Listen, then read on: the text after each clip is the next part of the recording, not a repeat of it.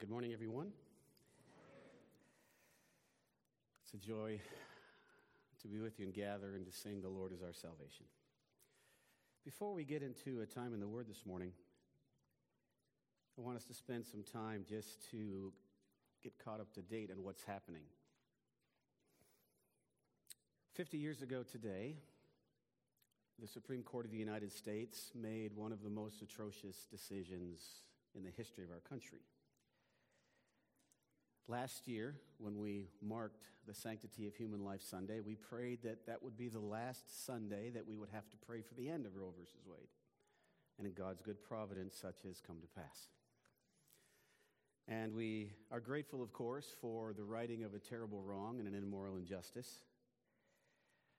But if we thought that that was the end, we were sadly mistaken. It was really only the end of the beginning. The battle continues for the sanctity of human life, and it's a battle that will need to continue to be waged going forward.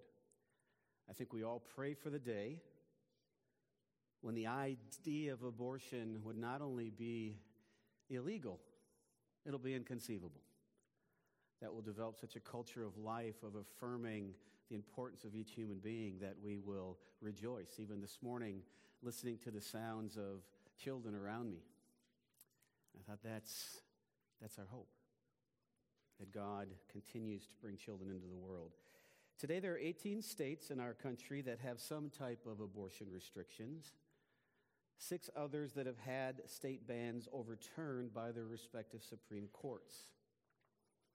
But the practice of abortion is still legal in many states, and in many states, they have removed all restrictions altogether, including the state of California where the state will offer to pay for abortion even up to the moment of crowning, will refuse health care after the child survives abortion, and will pay for those who can travel to the state to pay for those costs.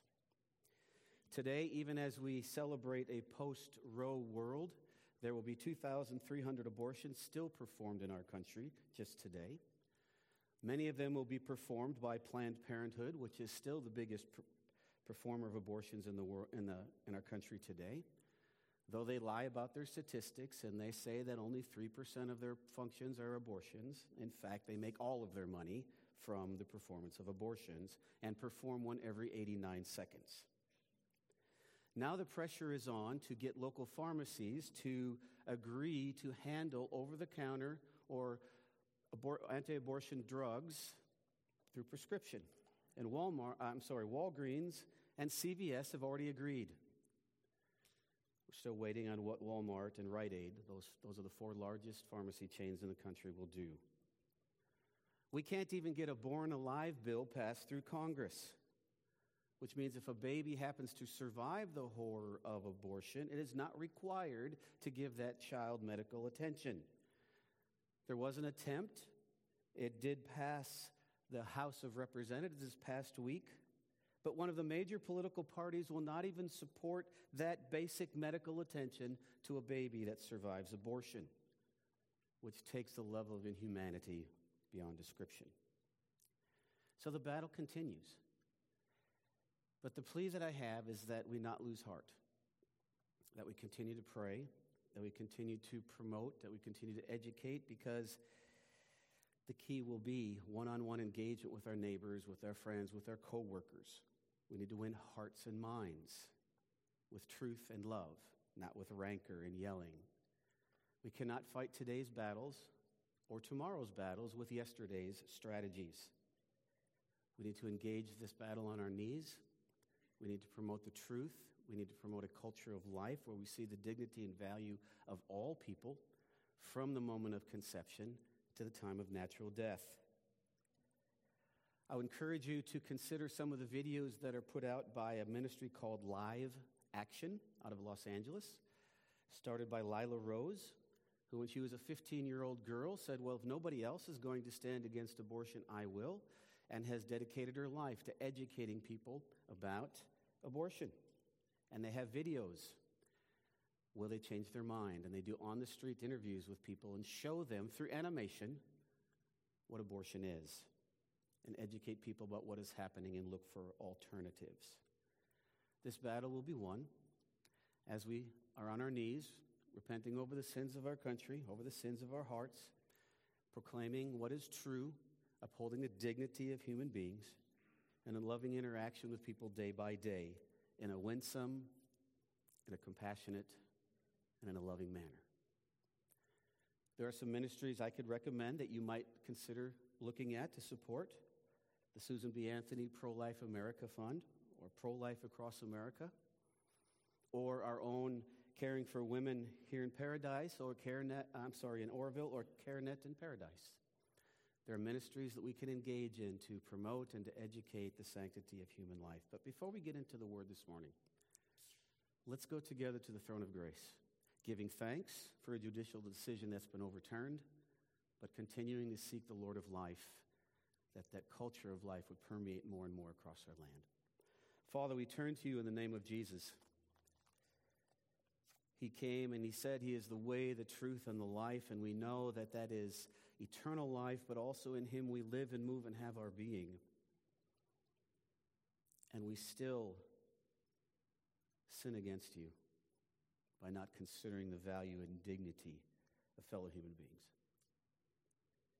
Father, we give thanks that you heard the cries of our hearts, and in a moment of sobriety and sanity, our Supreme Court overthrew the wicked ruling of Roe versus Wade.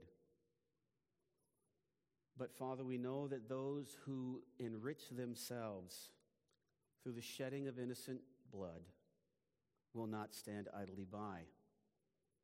Animated by the forces of evil and hate and of darkness, they continue to promote the lies that lead to 2,300 children being put to death in the wombs of their mothers every day.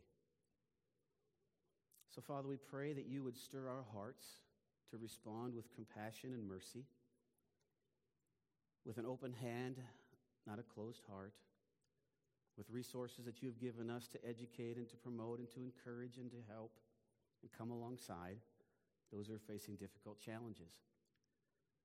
But also that we would be steadfast in continuing to promote God's beautiful picture for love, for sex, for marriage, for the human family. And that as we promote that beautiful picture and that beautiful image and live it out and show it to others, we invite others to come and join us. So, Father, we continue to plea, we continue to pray. Would you hear the cries of our hearts, Father, and the hearts of your children as they gather across this land today? And we pray that you would shake us, stir us, bring our leaders to repentance, bring our legislators to common sense, and that a pro life culture would begin to permeate more and more across our land. May it be, Father. Bring it about for your glory and for the good of your people. In Jesus' name we pray. Amen. I encourage you as we continue to make sure your cell phones are turned off as we live stream the service. We don't want interruptions during the message. For those of you joining us online this morning, good morning. Thank you for being with us. We trust that you are not only praying with us, but wherever you are, you have your copy of God's Word open. Blessed that we have a copy of God's Word in front of us as we study it this morning. An illustration comes out of the Philippines given by the pastor of a local church there that shows the rest that Jesus offers, but also then the need that we have to take him at his word and to trust him in that rest.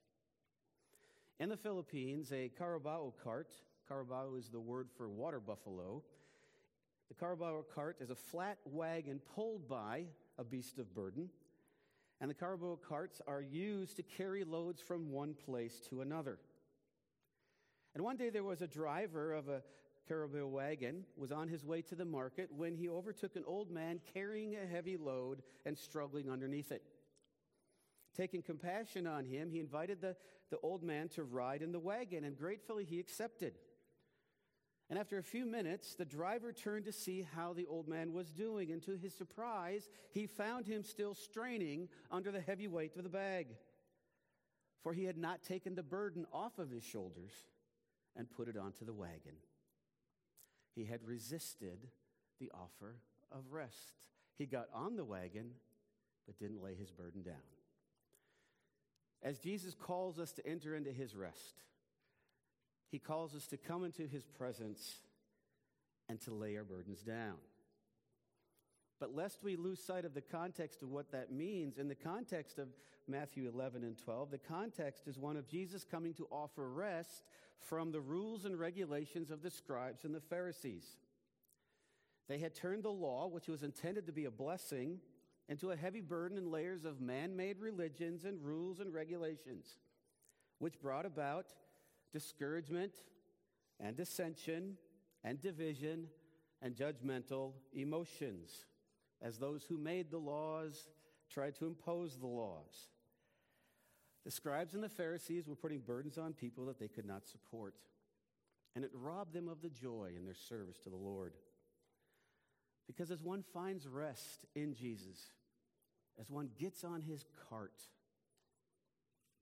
and he is the path of righteousness, and he is our righteousness, as we lay our burdens down, we find the Christian life to be a delight. The, the journey of walking with Christ to be a, a place of hope, a place of joy, a place of victory, a place of love, a place of spiritual fruit, and of reverential love of our great God. And that way, then the commands of God do not become burdensome because we love God, we want to please Him. And as we enter into the rest that Jesus offers and take up His yoke and walk with Him as He says, Follow me, he not only shows us what we are to do, He gives us the strength to do it. Well, in a similar way, God had given the Sabbath as a gift and a blessing to people. It was to be a day of rest, yes, of ceasing from all normal work, and a day that was to be for service to God and to men. But over time, things were added to it. The Sabbath was given for us to love God and to love others. And we saw last week that Jesus had an encounter with the Jewish leaders over the purpose and the role of the Sabbath. He made it clear that it is good to meet human needs on the Sabbath. It is good to show mercy to others, which is of higher importance to God than sitting in judgment on them. As the true temple, and he said, I am greater than the temple, the one greater than the temple is here. He has come into the world and is now the meeting place between God and man. He is the Lord of the Sabbath who wants to be the Lord of our lives. Well, the passage that we will look at today, we will see round two of the interaction that Jesus has with the religious leaders over the Sabbath. And we're reminded that not only is it a day of rest and a day of service, he's going to go on and show us that it's a day of mercy and will give us an example of mercy as he heals a man and shows his value as one created in the image of God. And so, in honor of God, and of his holy word. I invite you to stand as we read our passage this morning that we will study together, Matthew 12, verses 9 to 14.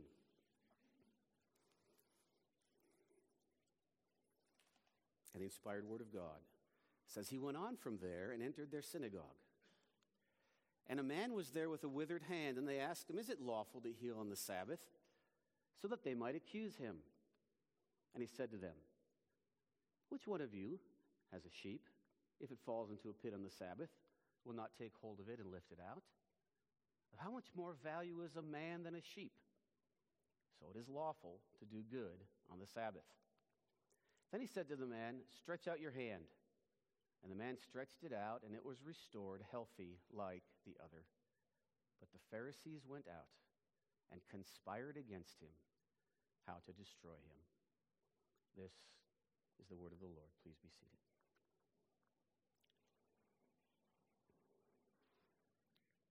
And let us pray. Father, we thank you for your word. We thank you that it is the truth. We thank you that you are its author. We thank you for your Holy Spirit that helps us to understand it. And we thank you that the goal is to cause our eyes to turn more and more on the Lord Jesus Christ. And so it is to him we turn and in whose name we pray. Now, last week we shared some of the rules that the Pharisees had added in their effort to keep the Sabbath. We won't rehearse those here. I'll just give you a few more. In the Mishnah, which was 39, that contained 39 articles dealing with the idea of work and what could and could not be done on the Sabbath, they went into all sorts of rules and regulations for the 39 categories. For example, you could write a short word on the Sabbath, but not a long one. Only a couple letters would do. You could not spit on the ground on the Sabbath for fear that its moisture would dent and soften the soil, which be, would be seen as plowing. And if you spit on the ground and it happened to land on a seed, in addition to plowing, you would now be guilty of sowing on the Sabbath. And on and on it goes throughout the 39 articles of what we can and cannot do. But as we saw last week, it was allowed to do good things and acts of service and mercy on the Sabbath, even if it meant not following some prescribed aspects of the law. So, we today who are in Christ, who know that He has risen from the dead, that He has fulfilled all righteousness, that He has given us His Spirit, know that we should continue in that spirit of rest and avoid, if possible, normal work on the Lord's day. Let it be a day that we are fed by Him, that we are encouraged by Him, that we're strengthened by being with His people, where He reminds us that He is our provider, that He is the one who indeed is our lives. But we also understand that there is a need for certain people to perform certain acts on the, on the Lord's day. We would want a doctor to be on his duty on the Lord's day when a life is being threatened. We would want the power company to be ready to turn off the gas line if an explosion was imminent.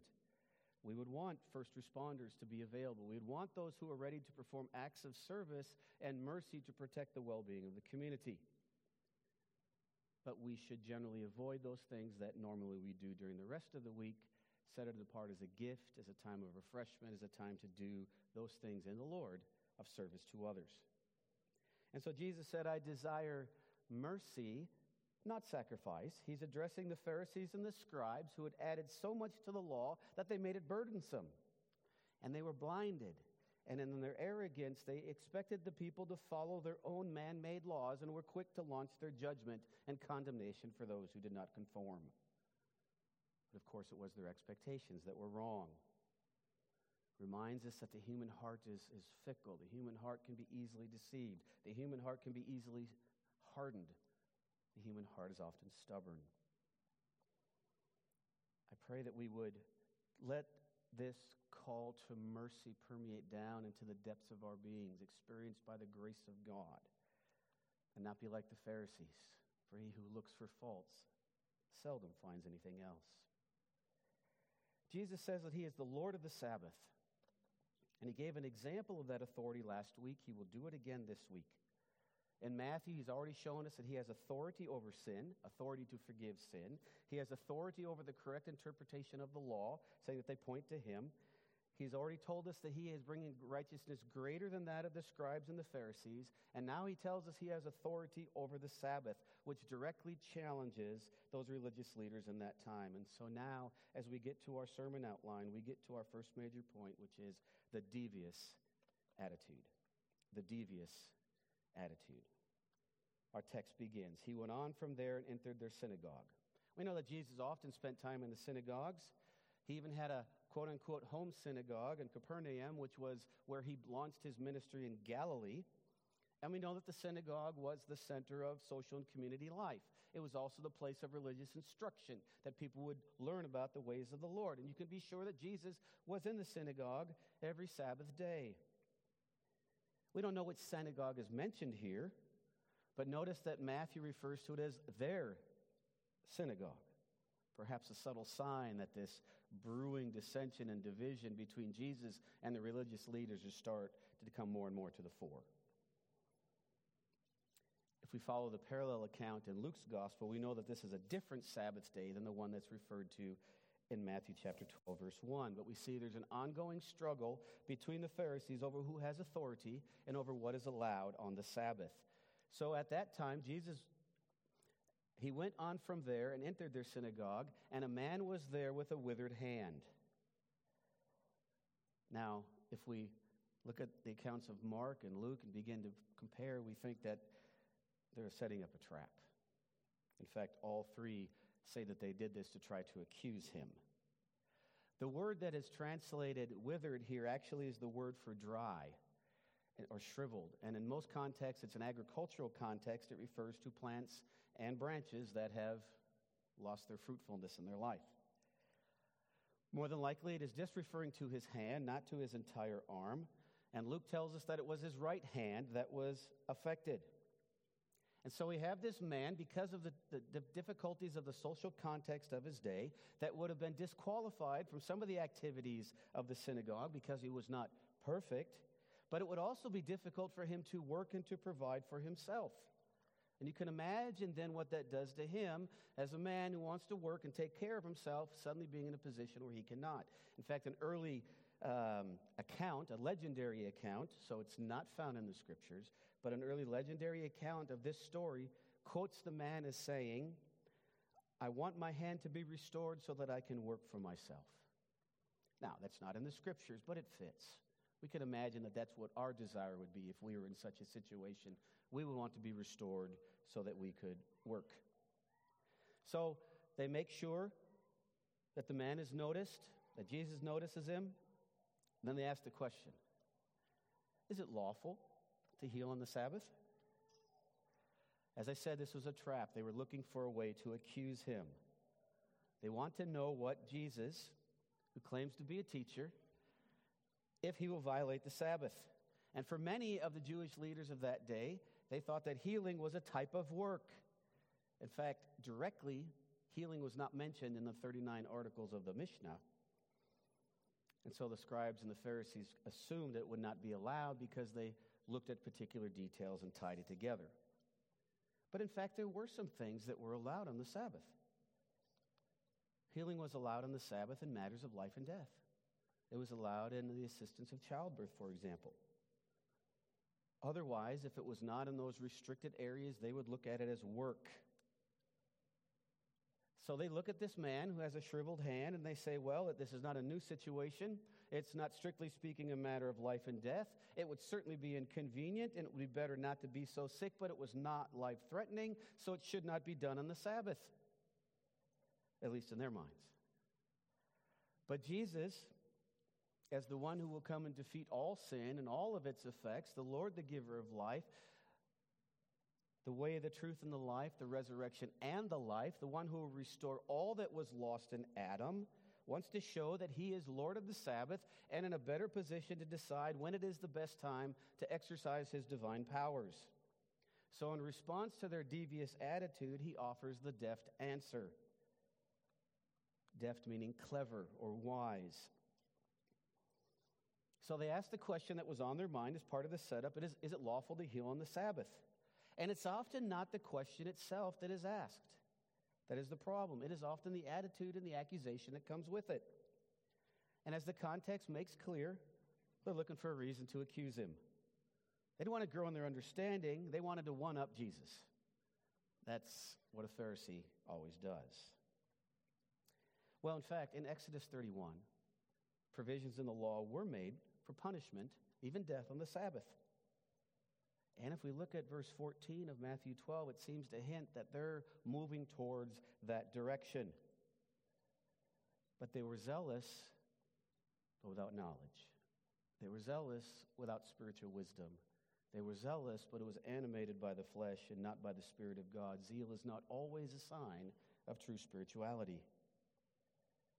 As Jesus would say in the Gospel of John, chapter 16, the day will come when those who kill the disciples of Jesus will think that what they're doing is for God. And that may be what the scribes and the Pharisees thought here. But they were wrong.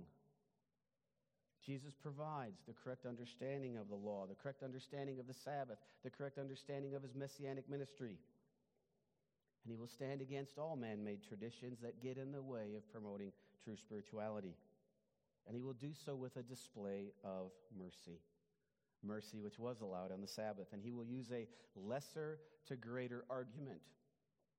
Or if it means it for this smaller thing, how much more for this greater thing? A lesser to greater argument. And so we begin with the lesser. You would help an animal. Which one of you? He begins the statement. He makes an appeal to everyone that is present on that day, not just to the, the scribes and the Pharisees and the religious leaders, but he's appealing to everybody that's there. Which one of you who has a sheep, if it falls into the pit on the Sabbath, will not take hold of it and lift it out? It was generally accepted in that day that one was allowed to help an animal, to even show mercy to an animal on the Sabbath. Think about the context. An animal was their sign of wealth, it was their sign of sustenance from which they gained food or labor or clothing or whatever. An animal was useful, it was where their investment were in their lives. They lived from what the animal would give them, they needed to take care of that animal. And if you think back to the law, if if my animal injures the animal of my neighbor, I have to give restitution or replacement because I have taken value from my neighbor. Proverbs 12 recognizes that the righteous man will take care of the, the life of his beast because it is part of the wealth that God has given him to provide for his needs. And so to require or to rescue an animal on the Sabbath day would be allowed, but it would be hard work. You might have to get ropes, you might have to get down in, you might have to dig, you might have to pull, you might have to lift. That's vigorous labor. It would be allowed in that situation to procure the life of the animal. It'd be the same thing. You could help an animal that was in the process of giving birth. This was their resources that they had. If an animal was not left, was not helped, was left in the pit, it could die by morning. It would be a great loss. So some tried to find a halfway view and say, well, we won't do any work on the Sabbath and we won't help an animal. We'll just throw some food and water down there. We'll throw some things down there that maybe they can get some leverage and climb their way out. But the general rule was that you can help an animal on the Sabbath, and that's the sentiment that Jesus is displaying here. You could almost feel the intensity in his eyes as he looks around, knowing that they're trying to trap him, and he says, Which one of you who has a sheep, if it falls into the pit, will not take hold of it and lift it out? In fact, it's probably for that reason that in Mark's account here he mentions that Jesus is angry with them. Yeah, he's angry for their obvious hypocrisy. That they would help this animal, but then they don't want to help this one who is created in God's image who is also in need. So that brings us to the second part of the argument. If the lesser is you would help an animal, the greater, so you should help a man or a person. Of how much more value is a man than a sheep? It's a straightforward statement.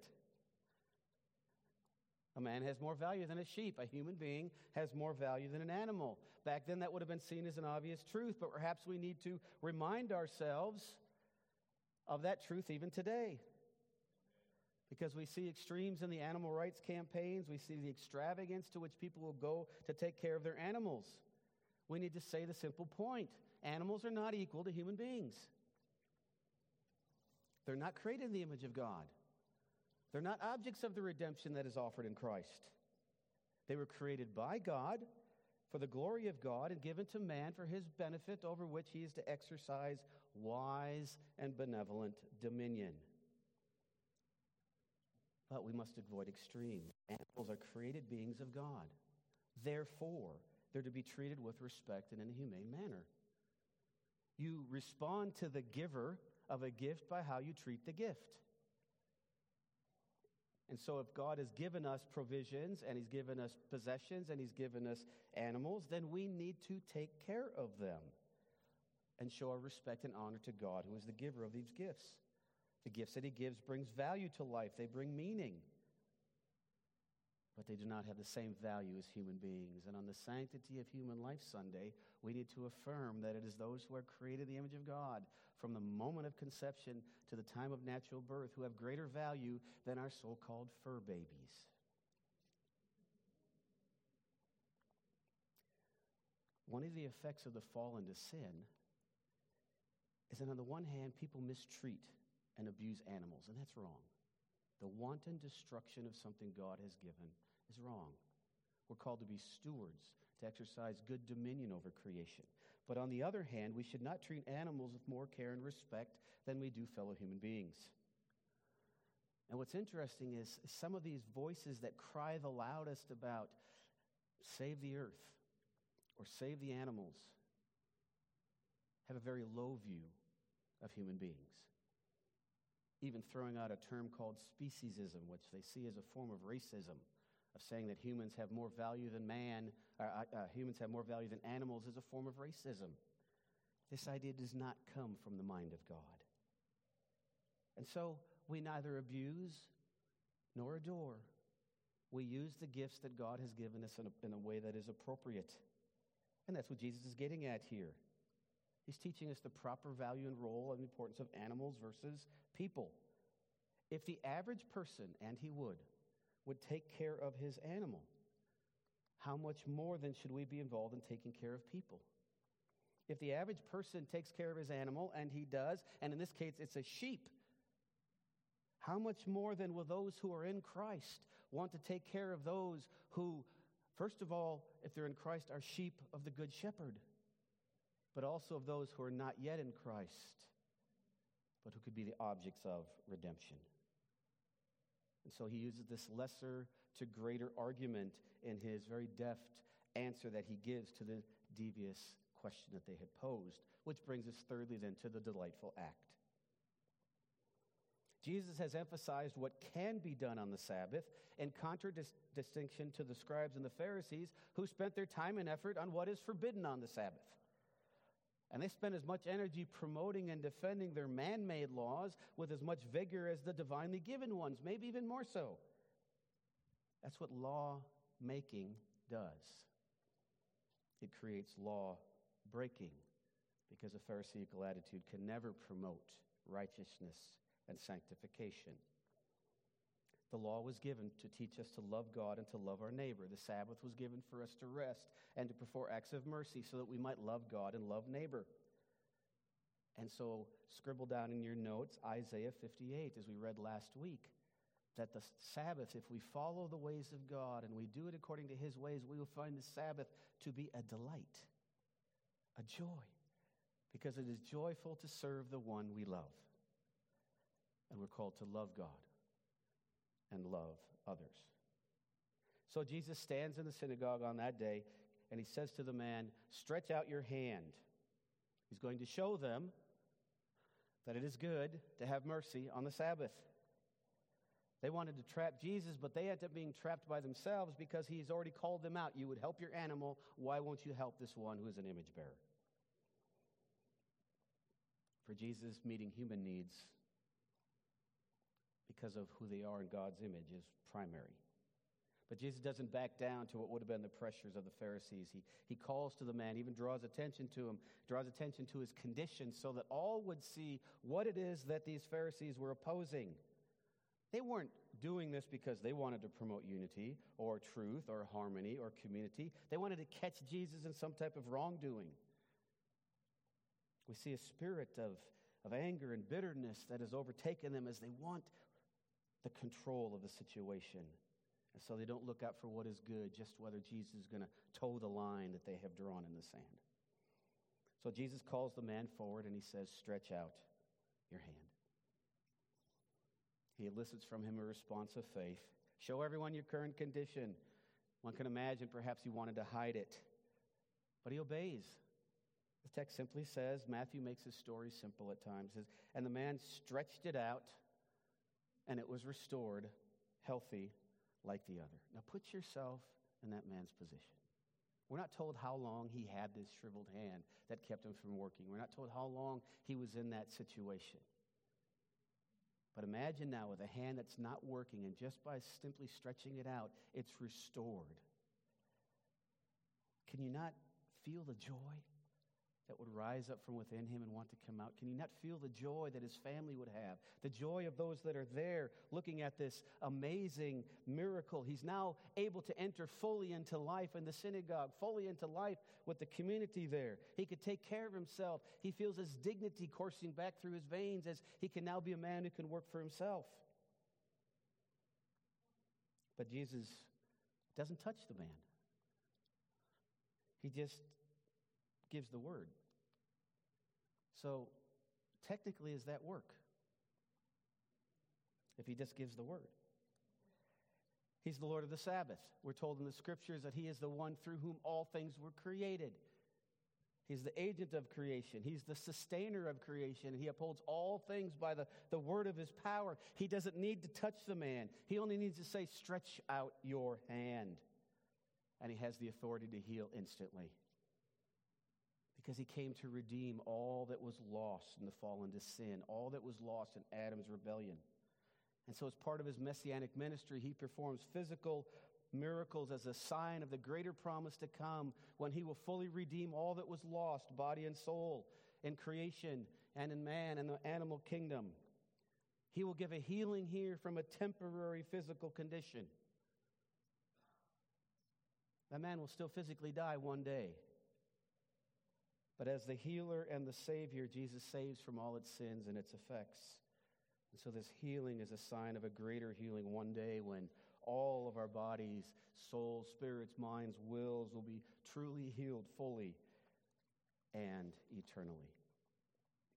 Jesus gave the word, and the man was healed, and the healing was immediate, instantaneous, and complete. He could walk out of that synagogue ready to resume or ready to get back to what would have been a normal routine the next day as a healthy, functioning man with a hand that can do work. This was not. This was instantaneous. It was immediate. It was complete. It's not one of these fake miracles that prosperity preachers perform today, like Todd White, who goes out onto the streets and says, Every problem you have is because, you know, you have one leg that's shorter than the other. Sit down. I'm going to lengthen your legs so they're even. It's a sleight of hand and it's a fraud. And they go back to the same conditions they had before once the emotions have settled down. It's not like the false teacher Benny Hinn, who carefully selects those he would heal so that they re- experience a temporary psychosomatic healing of emotion, but who walk away just as physically impaired or who move away just as physically impaired as when they came. Jesus said, Stretch out your hand. He gave a word that was enough. He has authority, He has power over sin and death, over disease and illness. He has Lord over the Sabbath. He performs a delightful act. He is a merciful Savior who loves to help his people and loves to show his great compassion and mercy. But in spite of that, we see the devilish action. But the Pharisees went out and conspired against him how to destroy him. Without a doubt, there were many that day who would have rejoiced in what they had seen, including the man himself. But we're not, our attention is not drawn to that here. Matthew wants to point out what will be the reaction of those who make their living by imposing man made rules and religion and whether they will rejoice even over something that was good. Do they rejoice? Do they praise the Lord? Do they enter into the celebration of a man who is restored? No, we're told they went out. They should have fallen down on their faces in repentance for their attitude and misunderstanding. They should have accepted Jesus' correction of their tradition and considered the wonderful results that have happened. Instead, they went out. If it wouldn't be their way, it wouldn't be any way. So they walk out of the meeting. You can almost imagine them storming off in a self righteous tiff. Sin can so blind us that we're unable to see the good that is right in front of us. Not only do they go out and plot, they go out and conspire to destroy him. Now, the intrigue, the false accusation, the hatred, it's now afoot. There's a plan afoot. They need to destroy him. There had already been plotting that had begun, that was perhaps part of this incident itself. Now, instead of, being, instead of trapping Jesus, they're trapped by him. And so they're going out to figure out how to get rid of this one they know that the death penalty can come on the Sabbath, but it had to be for grievous and blasphemous reasons. Healing a man and making him whole was not a violation of the Sabbath, it was only a violation of their man made rules. But their pride was hurt, their influence taken down. Their ideas of what should be was being overturned, so Jesus has to go.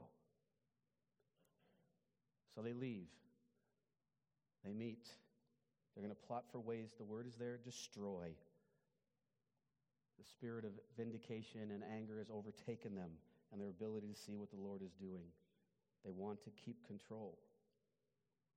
So, in their power, They're willing, they're willing to do whatever it takes to fight or worse.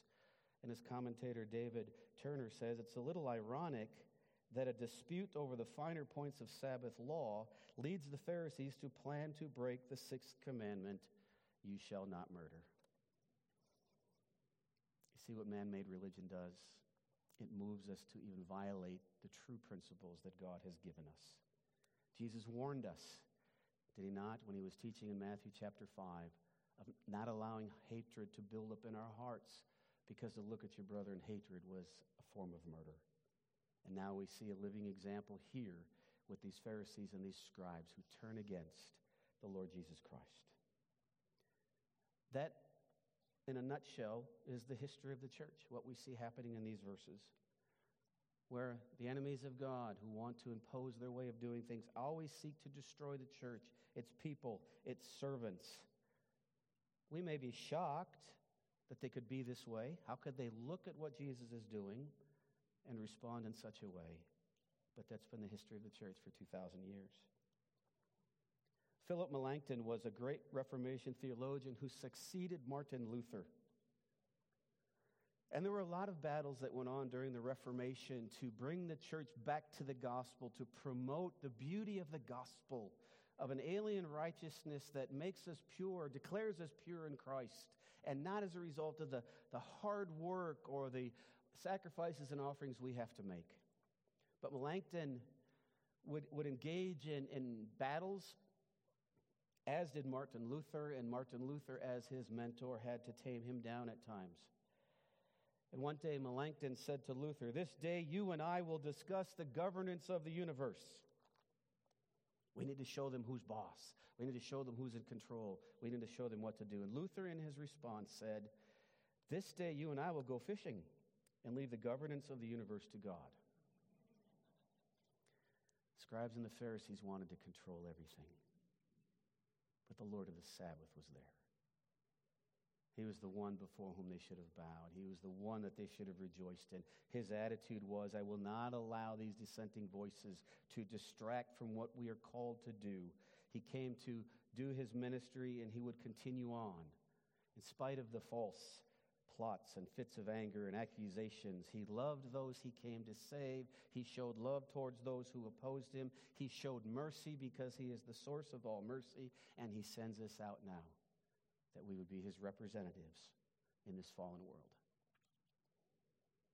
In Matthew 12, he has already told us that he is greater than David, greater than the priest, greater than the temple, and greater than the Sabbath. He's Lord of the Sabbath, and he's Lord of all. Next week, we'll see that Jesus is also the chosen servant of the Lord. And we'll get to see what that means in the ministry of Jesus as he lives it out. That though he knows who he is and will not back down from the opposition that he faces, he will also know that there's a time to be with the Father, to be strengthened in his presence. And so we'll look forward to celebrating prophecy being fulfilled in the life of Jesus as we continue on in Matthew 12 next week. But until then, what are some lessons we can learn? Because it is given as a day for rest and acts of mercy, we'll look to serve God and others even on the Lord's day. Because man is created in God's image, we will value people and serve those around us with dignity, respect, and love. That is what our Jesus has modeled for us. That is what he sends us out to do. Because Jesus remained faithful in the face of opposition, we will ask him to strengthen us so that we remain steadfast in our own ministry. We have all been called. We've all been set apart. We've all been told to go out and be instruments of righteousness in his hands. And he wants us to remain steadfast in those good and holy things, even in the midst of a dark world. And because God because Jesus shows us God's mercy. and his power, we will choose to show mercy to others instead of judgment. And all of us need help then as the Lord would watch over the doors of our mouths, the doors of our hearts, the doors of our minds. And as those statements quickly formulate that we might lash out, we remember the mercy that we have received. Say, Oh God, have mercy even on me that I might manifest mercy towards others that are around me and seek to be those who do good to those around us. Let us pray.